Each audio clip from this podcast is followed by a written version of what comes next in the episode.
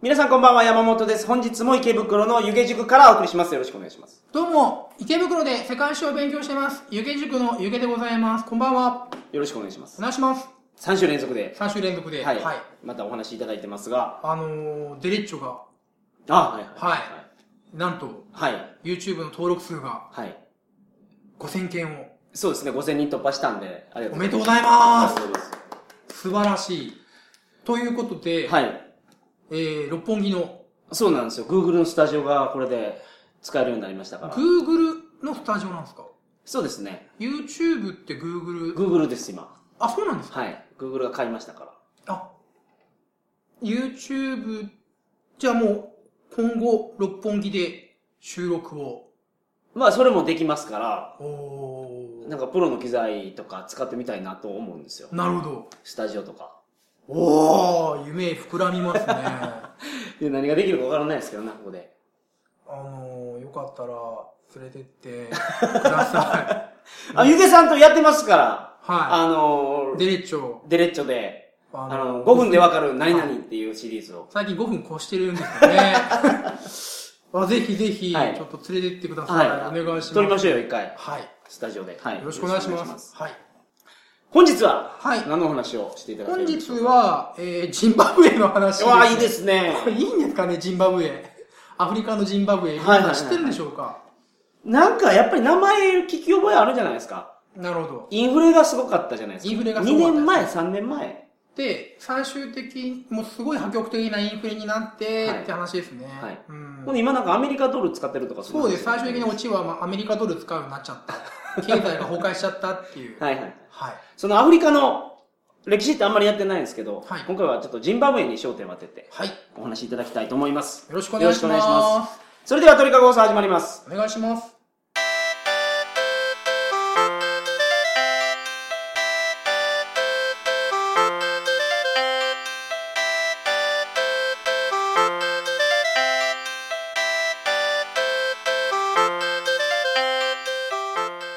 改めましてこんばんは鳥かご放送第465回をお送りします。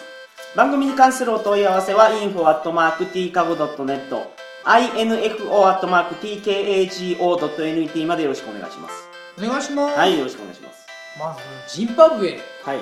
なんですけど、多分興味湧かないんじゃないかなと思っうて。ん。ど、どの辺にあるんですかまず場所がですね、はいえー資料集がですね現在のマップだと浜島書店のニュースページ世界史小覧だと、はいページ276ページの、はい。えーマップの南東の方にジンバブエってありますね南アフリカ共和国のすぐ北ですねもうほんと下の方ですね。そうですね隣国がモザンビーク、はいボツワナ、はいザンビア、ザンビアほんで南アフリカ共和国。そうですねはいはいほんで、この276ページの前の時代ですね、19世紀とかはいを見ると228ページになるんですが、はい。はい。えー、そこに南ローデシア、北ローデシアってありますよね。このロ南ローデシアが主にジンバブエになったと考えてください。ああ、なるほど。ローデシアっていうのは228ページ右下にいらっしゃるセシル・ローズの名前からローデシア。うんイギリスの、えーまあ、商売人ですね、ダイヤモンドラッシュを勝ち抜いた。でここに書いてるように1880年頃は、はい。えージンバブエなんて国はなくて、そうです。そうです北ローデシア、南ローデシアっていそうですう。。なんか大きい地域でイギリス地の域ではいイギリスの植民地だったあよあ、。なるほど。アフリカっていうのは、はい本当国が少なくて、はい。えー、その、この当時は、はい。その1960年になって、えー昭和35年か、昭和35年、1960年、しょアフリカの年にいっぱいアフリカに国ができて、それまでは国はほとんどなかったんです。はいはいはいはで、えっ、と、その黒人政権の、えームガベさんっていう、い。あ、すげ聞いえ、たことありますね、極村さん悪人として現在扱われてるんですが、はい。この人のお話と一緒にインフレの話をしていこうかなとほうほうほう。まあ、舞台はジンバブエですけども、はい基本的にちょっと経済理論的な話をしていこうかなはいはいと思います。まあ、トリカゴはビジネスマンがたくさん聞いてらっしゃいますの で、はそうですね。はい。い。で、えはいーっと、まず白人がはいここ支配してて、で、ここら辺って農業が盛んなんですよ。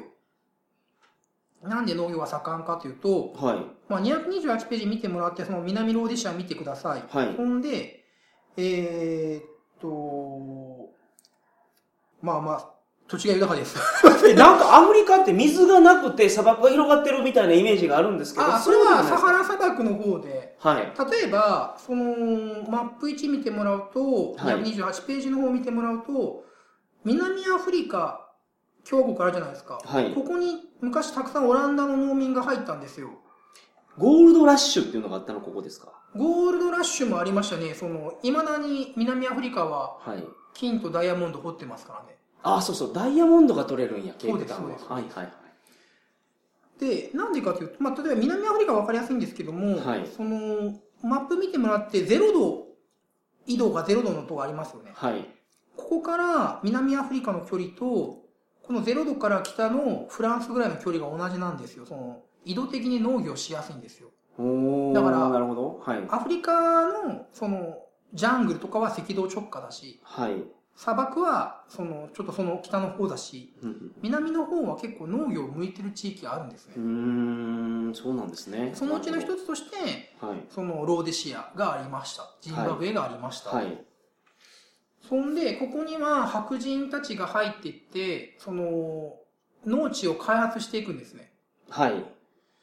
で、えー、まあ、イギリスは植民地だったので、白人が地主で、下の方に仮想の農業労働者とか、うんうん小作人に黒人たちがいましたよ。はい。小作人ってわかります小作人、はい。その、土地を借りて、農作物を育てて、はいはいはい。なんか、そう、地手代を数ちゃ料んと払はう。地代っていうん地ですか代を払う。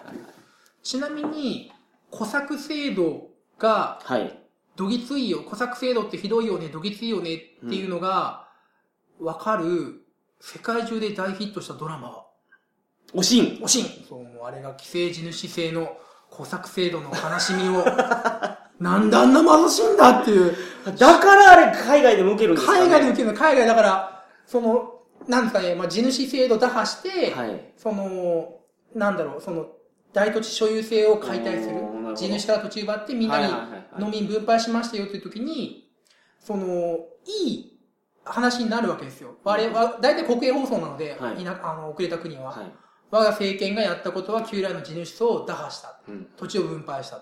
こんな、君らはちょっと前までこんなおしんみたいな生活だったろはい。っていうことで、大体国営放送が使うんですね。なるほどう。ん。で、共感しやすいと。共感しやすいです見てる方も。っていうか、あれやっぱ、おしん見ると、やっぱ地主殺したくなりますよね、確かにね。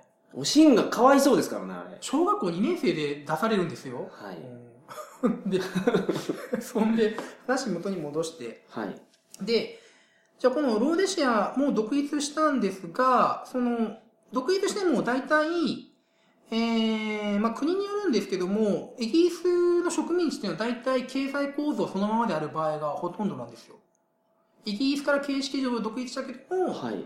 白人がその経済的に支配してますよ。地主だったり、はい。その会社の株主だったりふんふんふんふんしてるんですね。で、それに対して、えームガベっていう黒人の当時英雄ですね。はい。英雄が、えー取り上げたんですよ。その会社とか、土地を。その、だからイギリスの植民地になったから、イギリスの大企業とかはいが、はい持ってた農園持ってたり、そうそう工そう場持ってたりしたやつを全部取り上げたと。取り上げたんですね。それムガベはなんでその英雄になったんですかそれやっぱり黒人、その我々は形式上独立しても、はい。実際はその小作とかうん農業労働者で貧しい生活をやってるとそれは一部の白人が豊かうんな生活をしてるからだ吸い取ってるからやそと。うであるからして、えー白人から奪って分配するんだなるほっていうことをやはっいて英雄になったわけですね、ど。はい。また白人がまたやってくるかもしれないはい。そのためには、えー我々は団結して、えーすぐに対応できるために僕に権力を集中してくれるかなうんうんうんうんということで彼の権力も強まったんですね、はい。で、それがまあ悪い方向にうん行っていくんですよ。うんうんまず一つは、そのモンテスキュー大先生がおっしゃってる通うんり、はい。えー初代大統領、アメリカ初代大統領ワシントンが言ってるように、大きな権力、長く続く権力っていうのは腐敗してしまうってことですね。はで、まあ、このムガベも腐敗して、うんすごく贅沢するようになります。はい。で、もう一点は、ここはもう経済の話なんですけども、はいここからが。じゃあ、その白人が奪った、その白人から奪って、うまく黒人たちがうん。農業経営できたかというとできなかったんですね。うん、なるほど。そこだが、から耕すのうまかったけど、どれぐらいの種植えて、どれぐらい収穫して、みたいな、経営っていうのがそうですね。すぐにできなかった。うーんと、ちょっといろいろ話があるんで、はい。一つ話を絞ると、ちょっとじゃあ違う話をすると、はい。山本さん格差ってはい。必要と思います必要じゃないと思います必要か必要じゃないかっていうと僕必要じゃないとは思うんですけど。なるほど。じゃあ、もうちょっとお話、すみません、僕質問が悪かったですね。すみません。えーっと、じゃあ、山本さんがはい。アフリカのすごい遅れた国うのん。経済顧問になりましたと。はい。で、まだもうこの国はすごくまだ農業しかありませんとうん。ゆくゆくは工場を作りたいです。先進国になりたいです。で、農民は一定程度、まあ、お勉強も少しできますと。はい。で、この状況で、格差は作るべきと思います作らないべきと思いますうーん経済発展を目的とする場合。理想は僕シンガポールみたいなやり方だと思うんですよ。シンガポール独裁でうん。全部決めていくけど、ううん。まく発展あー、なるほど。するような独裁はいはいはいはい。が、もうあの、一気に引き上げれるでしょそうですね。その、まあ、開発独裁って言うんですけども、はい。それが手っ取り早いんですよ。格差作った方がいいんですよ。それって格差作るってことになるんですかえっと、まず格差をなんで作った方がいいかというと、はい。遅れた国っていうのは、資本が不足するんですうね。ん。はい。資本が不足すると。で、格差を作ると、その、まず、金持ちは月100万円以上使えないから、はい。お金が貯まりますよね。それは銀行預金だったり、うん株式に回ったりします。はい。結果、会社にお金が回りますよ。うん。で、貧乏な人たちは働かざるを得ないでしょう。はい。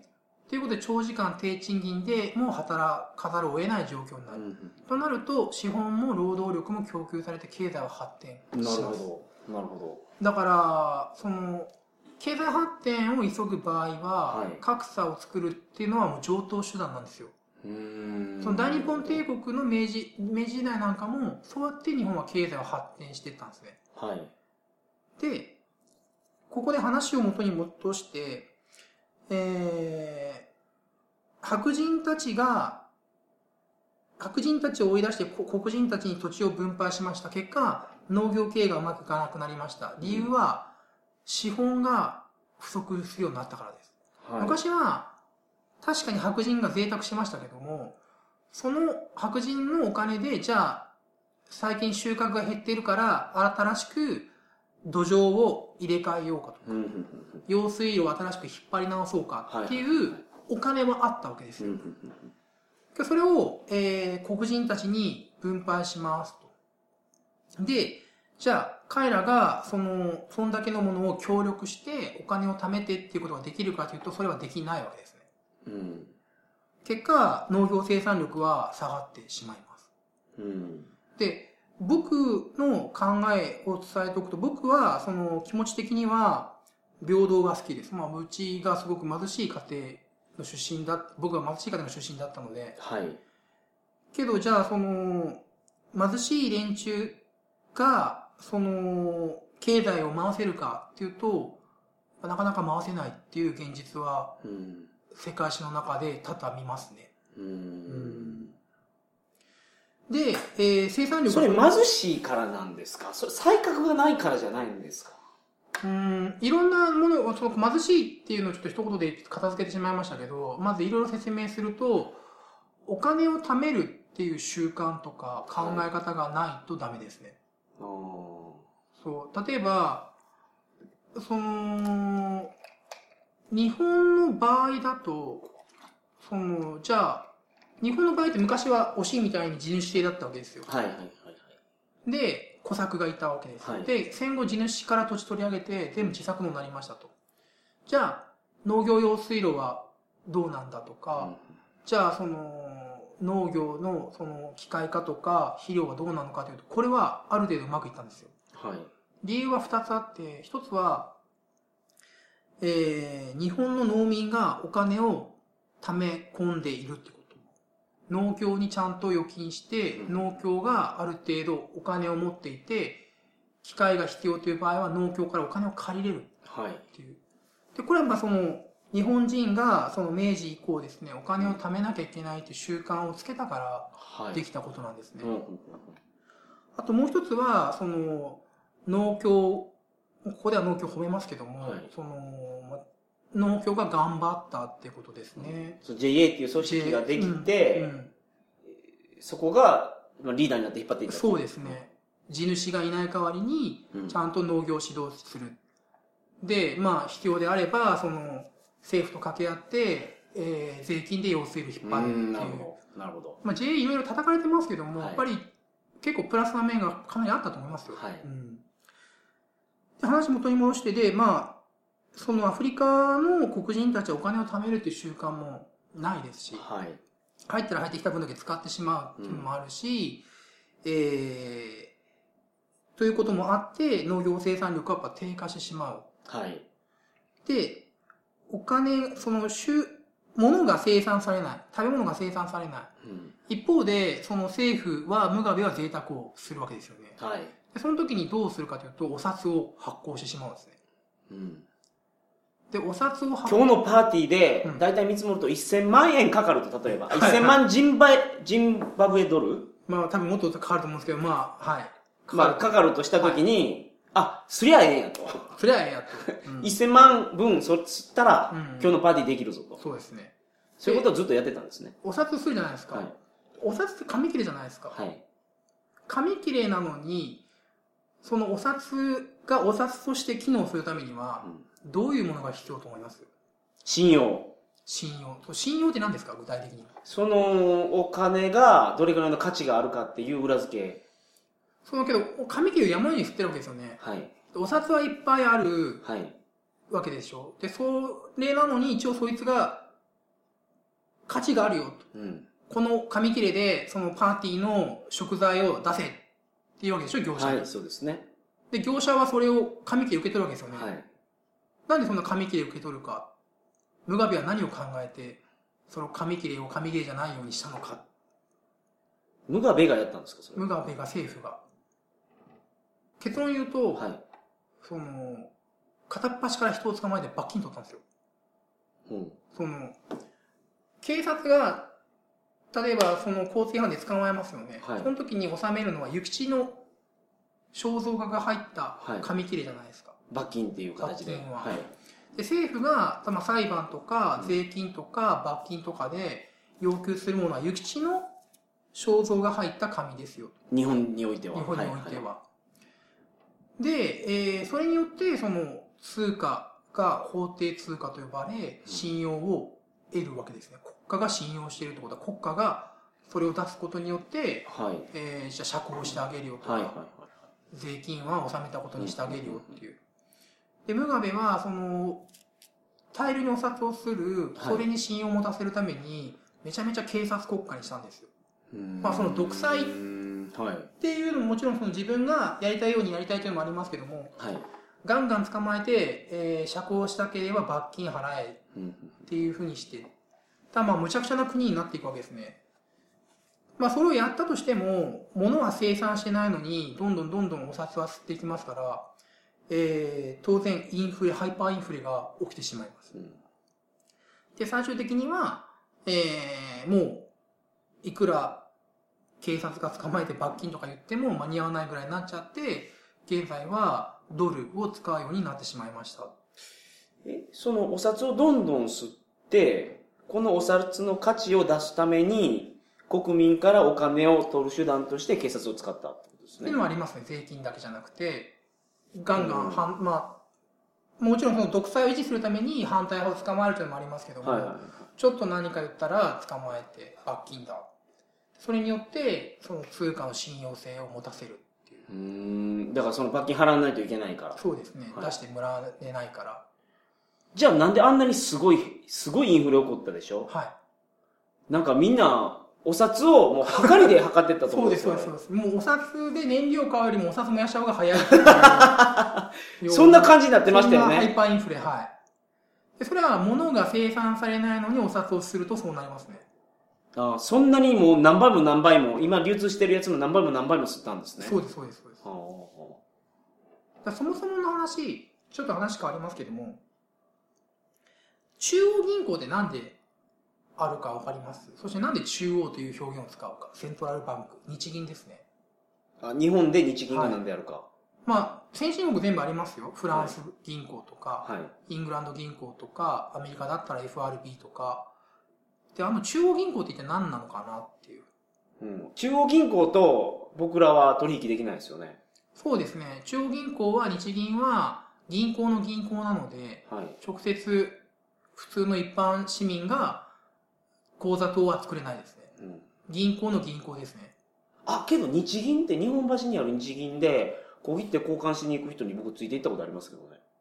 おー、小切手は、えっ、と、なんだろうな。なん罰か、金とかは確か払えるんですよね。国の銀行なので、なんかセキュリティ半端なかったですけど。あの、金属探知機あ、空港にあるようなやつはいはいはいを通って、荷物も通していくんですよ。はいはいはいはいはいはい。で、なんで銀行の、中央銀行って何が目的かわかりますいやー、全然わかんないですね。銀行組織としての意見を言うために。うーん、中央銀行の目的は、はい。政府と別に中央銀行を作ったんですよ。政府が、お札を、政府が発券機能を持ってしまうと、ん政府はもうお金を使いたがるから、はいガンガンガンガンお札を吸っちゃうと。はい。お札をすりすぎてしまうと、インフレが起きてしまって、ハイパーインフレが起きてしまって、経済が大混乱になってしまう。はい。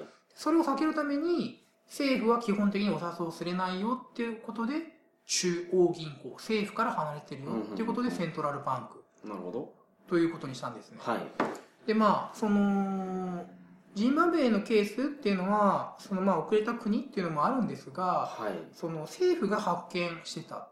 使いたいだけ、政政府の都な合るでほおど札を発行したからあんなことになる。はいはいはい。ちなみに現在日本っていうのは、その、日銀の総裁が黒田さんで、はい安倍さんの肝入りで、と。で、かなり政府の意向が強いうん日本銀行になってて、本当に中央銀行としての機能を果たしているのかっていうのは言われてます。なるほど。ジンバブエと同じにするなって言われるかもしれませんけど、日本は今現在通貨供給量もジャブジャブの状態ですね。うんその、安倍さんは、その良性インフレを起こしたい。うん緩やかな物価の上昇、経済の発展を起こしたい、あ経済を発展させたい、ということで、えー日銀の人事に介入して、お札を発行しまくってますけども、こういうことをやっていくとう、ん下手するとジンバブエみたいなことになるよ。なるほど。いや、その僕らが生きてる間でも、はい。はいなんか、どこやったアルゼンチンとか、いはいはいロシアとか、は一回むちゃむちゃになりましい。たそようね。です。債務不履行を起こしましたね。他にもあるんですかありますねここここ50年ぐらいで。だと、まずまず、戦後の日本がそうですよね。あ、まあまあ、生後はの日本ハイパーインフレ起きてますよね。はいうちのばあちゃんは、まあ、16ぐらいの時に、10円あったら1日遊べたって言ってたから。そうや、昔1円でなんか買えてたんですそうでです、そうです。10円で1日遊べてた。熊本ではは、デパート行って、ちょっとバッグ買って、で、デパートの食堂でう、んビフテキ食って、おー電車で帰ってそうもで1万、10万円でお釣り出たから、だから、あ10円でお釣り出たから、すねは多分うちのばあちゃん昭和の15年とかの場合だと多分1万円以上でしょうね10円がい、うんうん、で現在10円だとね今白いチョコも買えないっていう時代になっちゃいました、まあ、うまい棒はわかりますけどねうまい棒買えますよねなるほど。あ、日本も怒ってるのか、そういう意味で言うと。 そうですねちなみにハイパーインフレをはい。 300年以上起こしてない国うん。一国だけあるんですよアメリカじゃないですか。あえーっと、ごめんなさい。アメリカは、えーっと、まあ、建国して240年なので、はい。アメリカもハイパーインフレ起こしてないですね、確かに。おアメリカともう一個わかりますドイツじゃあドイツはもうめちゃめちゃ起こしましたよ。 すごいハイパー、もうドイツはえ、ドイツってなんか経済的になん強者っていうイメージがありますけいどやいやいやいやいや。そう242ページ開けてもらって、はい。 242ページ開けてもらって、下に、これハイパーインフレの時ですね、1kg のライ麦一般の値段があるじゃないですか。はい。 1914年段階すげえでは0.3人マルクだけど、 はい。それから、えー、9年経つと、はい。えー、1kg, 1kg のライ麦パンの値段が、はい。 0.32マルクが、はい。 3990億マルク。はい。えー、1914年の1.2 兆倍。だから、 1キロのライ麦パンですからそうね。です、そうです。だから、うまいす棒げえな、がこれ。 10円だとした場合、えー、120兆円になるんですよね、うまい棒 が。あ、これと同じレートそうでそうです、そうです。インフレしたとするはいと。ドイツっていで、うこはの時マルクどうなってるこれマルクじゃないんですかママルクでルク、すよマルねクです、マルクです。242ページ下にあるように、はい。まあ見て、見たからにその貧しい労働者の人ですよね、この人。はいで、お給料として、えー、支給された紙幣の山がありますね。あ、ほんまや。はあ、この、このこの横に者ある壁に積んでる、そうそう、これこれ紙お幣か、お金です かお給料です、お給料です。で、こいつは一応、困ったなーって言って数えようとしてますけど、横にやつがお前数えんのかって目で見てますよね。はいはいはいはい。多分、日本で言うと多分、月給で20万ぐらいの労働者ぐらいかなと思うんですけどうんも。うん。なるほど。その労働者の体積よりでかい、そうです。身長より高いようそなうです札束をがお給料として。横に積まれて。はいはいはいはいえ、これどうやって回復したんですかこんなのって。あ、その話します結構、もしするならば、ちゃんとした方がいいんで、もう一本取りますああ、まあ、なるほど。じゃあ、ま、また今度で。じゃはあ、い翌週ということで、翌週でインフレの、ドイツのインフレをどうやって回復するか。うん。ここまで来たんでなぜインフすけレが起きたどね。かっていう。だから、ドイツじゃない。はい。起こしてないところは。は、結論言うと、ヒントくださいあ、言っちゃった。え聞こえましたいや、聞こえてない。じゃあ、その国はは、すごく海軍力が強いです。今も強いです。ロシア。違います。じゃあ、ロシアだってありましたもんね。地中海の制海権を未だに持ってますね。イギリスイ。ギリスですね。おイギリスは一度もハイパーインフレを起こしたことないですね。ーなるほで、なんでかというと、じゃあフランスはハイパーインフレを起こしてしまったんですよ。ど。はい。で、これがもう国家の命運を分けてしまうんですね。うーん。なんでかというと、その、イギリスはインフレを起こさないと。と、イギリス人に金貸してもちゃんと返ってくるって話になるじゃないですか。はい。インフレって借金が目減りしてしまうでしょ。しますね。イギリスはインフレを起こさない。インイギリスはちゃんと金貸したら利息つけて返してくれる。うん。だったらイギリス人に貸そうって話になるわけですよ。はい。ということでイギリスは世界中からお金を集めることができたんですよ。うん。それで軍艦を準備して、植民地戦争で買っては、い利益出して、ありがとうって利息つけたのが大英帝国ですね。うーん。なるほど。それに対してフランスっていうのは、はい。まあ、マリー・アントワネットの贅沢もあり、はい。借金があったと。で、それをチャラにするために大量にお札を吸った。うん。結果、フランスの信用は落ちた。うん。当時、第二次英仏100年戦争って言って、イギリスとフランスがちゃんちゃんバラバラやってたんですよ。はい。で、その時に、フランスは資金を調達して、軍艦を整備して、イギリスに勝利したいと考えたけども、フランスは資金調達ができなかった。うん。それはインフレを起こしてたから、あいつに貸してもまたどうせインフレ起こすんじゃない借金目減りするんじゃないうーん。で、この差がイギリスとフランスの差になってしまったんですね。その時代って、経済的な失敗が戦争の負けに直結するわけですよね。そうです、そうです、そうです。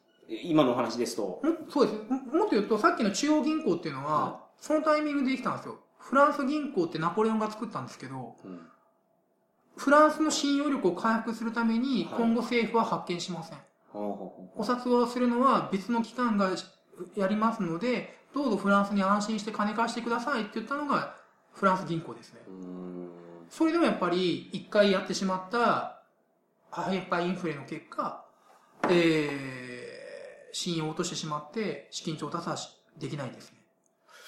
今の時代って、例えばハイパーインフレで、はい。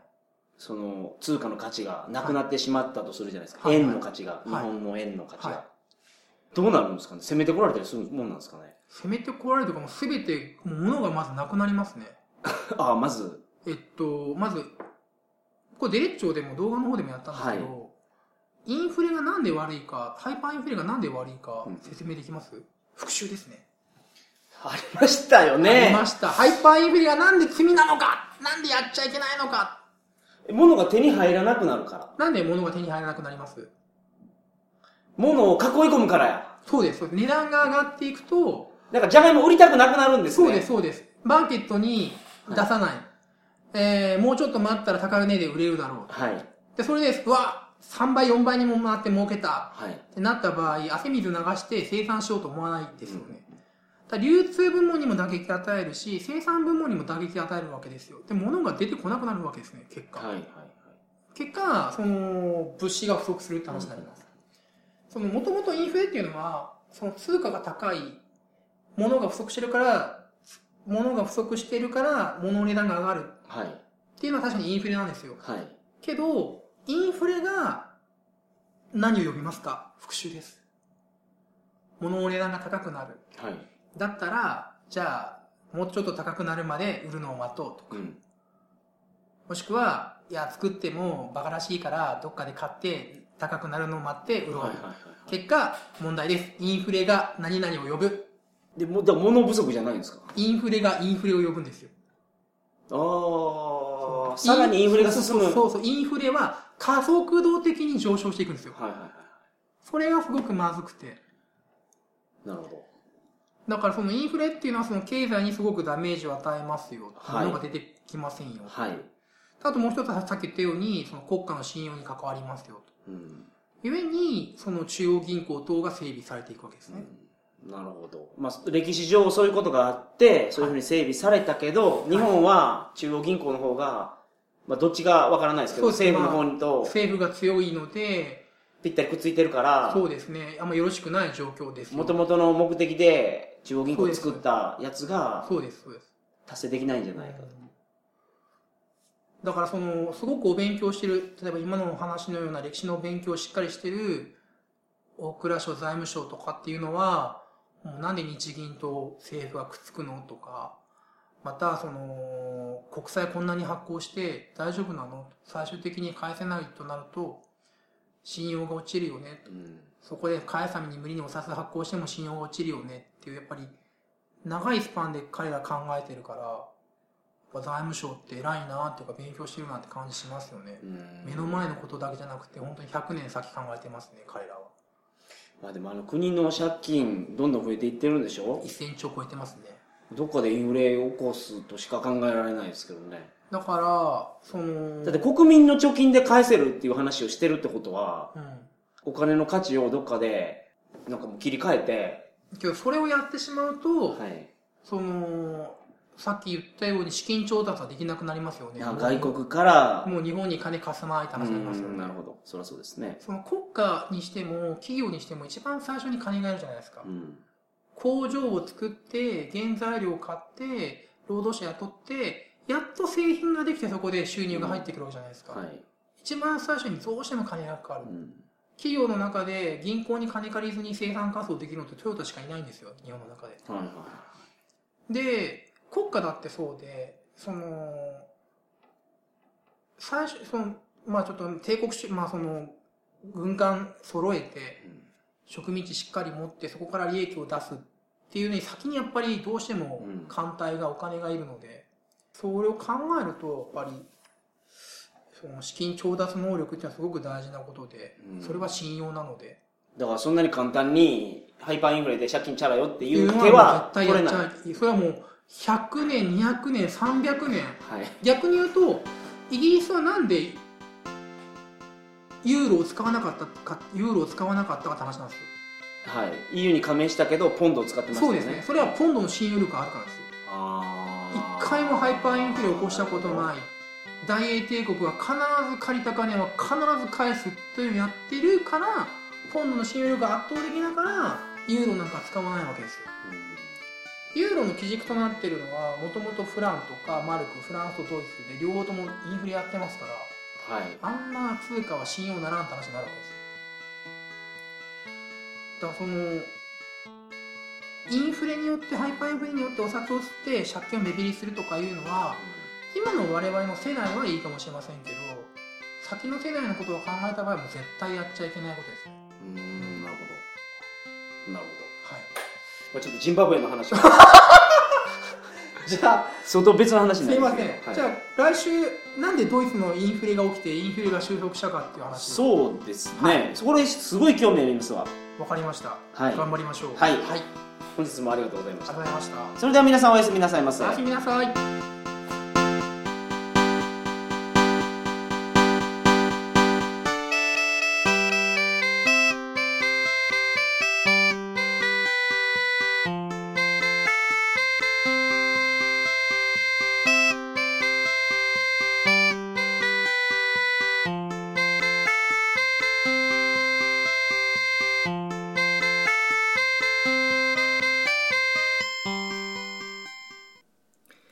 皆さんこんばんは山本です。告知です。毎年東京カルチャーカルチャーでやっております鳥かごナイトですが、今年も開催します。日程は11月19日土曜日。時間はいつもと同じ17時会場、18時開演です。前売り券はすでに E プラスで販売になっております。すぐに売り切れるかもしれません。お早めにお買い求めくださいませ。メンバーはいつもの陽気なみんななんですが、今年はタイムマシン部の白井さんが、えー初参加されます。白井さんのコーナーで何をやるのかはまだ決まっていません。えーイベント前にお会いして決める予定です。えーその時は収録もしますので、えーお楽しみに。えー、総水ラジオの坂口さんは今回お休みですが、坂口さんとは12月10日にイベントをやる予定になっております。えー日程が近づいてきたらですね、詳しい内容を告知させていただきます。お楽しみに。東京カルチャーカルチャーは今年の1月に渋谷に移転が決まっております。ですので、えーお台場でのイベントは今年が最後になります。えーお台場のイベントに参加されたことがない方、これが最後です。どうですか来たくなったんじゃないですかあと、鳥かごナイトの前にはですね、えーリスナーさん同士が仲良くなるための会、ゼロ次会が毎年開催されています。初めて鳥かごナイトに参加してみようと思う方や、他のリスナーさんとお友達になりたい、まあそういう方は、ゼロ次会にご参加くださいませ。それでは皆さん、えー11月19日は鳥かごナイトでお会いしましょう。おやすみなさいませ。